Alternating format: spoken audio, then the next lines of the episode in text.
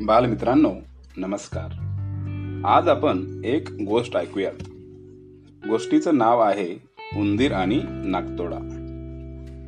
खूप वर्षापूर्वी एका गव्हाच्या शेतात एका बिळामध्ये एक उंदीर राहत होता.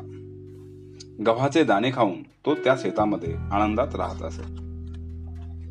एके दिवशी उंदराने एका नागतोड्याला बुजगावण्यावर बसलेले पाहिले.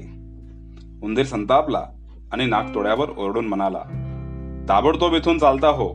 हे माझं शेत आहे. येथे तू दाणे खाऊ शकत नाहीस. नागतोडा म्हणाला कोण म्हणतं हे तुझं शेत आहे? तुला इथलं पीक खायचा जितका हक्क आहे तितकाच मलाही आहे. मला थांबवण्याचा प्रयत्न करू नकोस. नागतोड्याने दाणे खायला सुरुवात केली. उंदीर धास्तावलेल्या मनाने ते बघत राहिला. नागतोडा असे दाणे खात राहिला तर आपल्याला उपाशी मरावं लागेल. अशी काळजी उंदराला वाटायला लागली. उंदराने नागतोड्याला मारण्याचा कट केला. उंदीर सुतार पक्षाकडे मदतीसाठी गेला आणि त्याने त्याला नागतोड्याला मारण्याची विनंती केली. दुसऱ्या दिवशी सुतार पक्षाने नागतोड्याला मारून टाकले. उंदीर शेतात आनंदाने नाचू लागला. तेवढ्यात एका मांजराने त्याला तिथे पाहिले. त्याने उंदरावर झडप घालून त्याला ठार मारलं.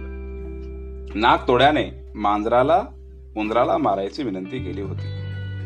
उंदीर आणि नागतोळा दोघांनीही एकमेकांना ठार मारायची योजना केलेली असल्यामुळे ते दोघेही मरण पावले. अशा प्रकारे दोघांचेही मरण झाले.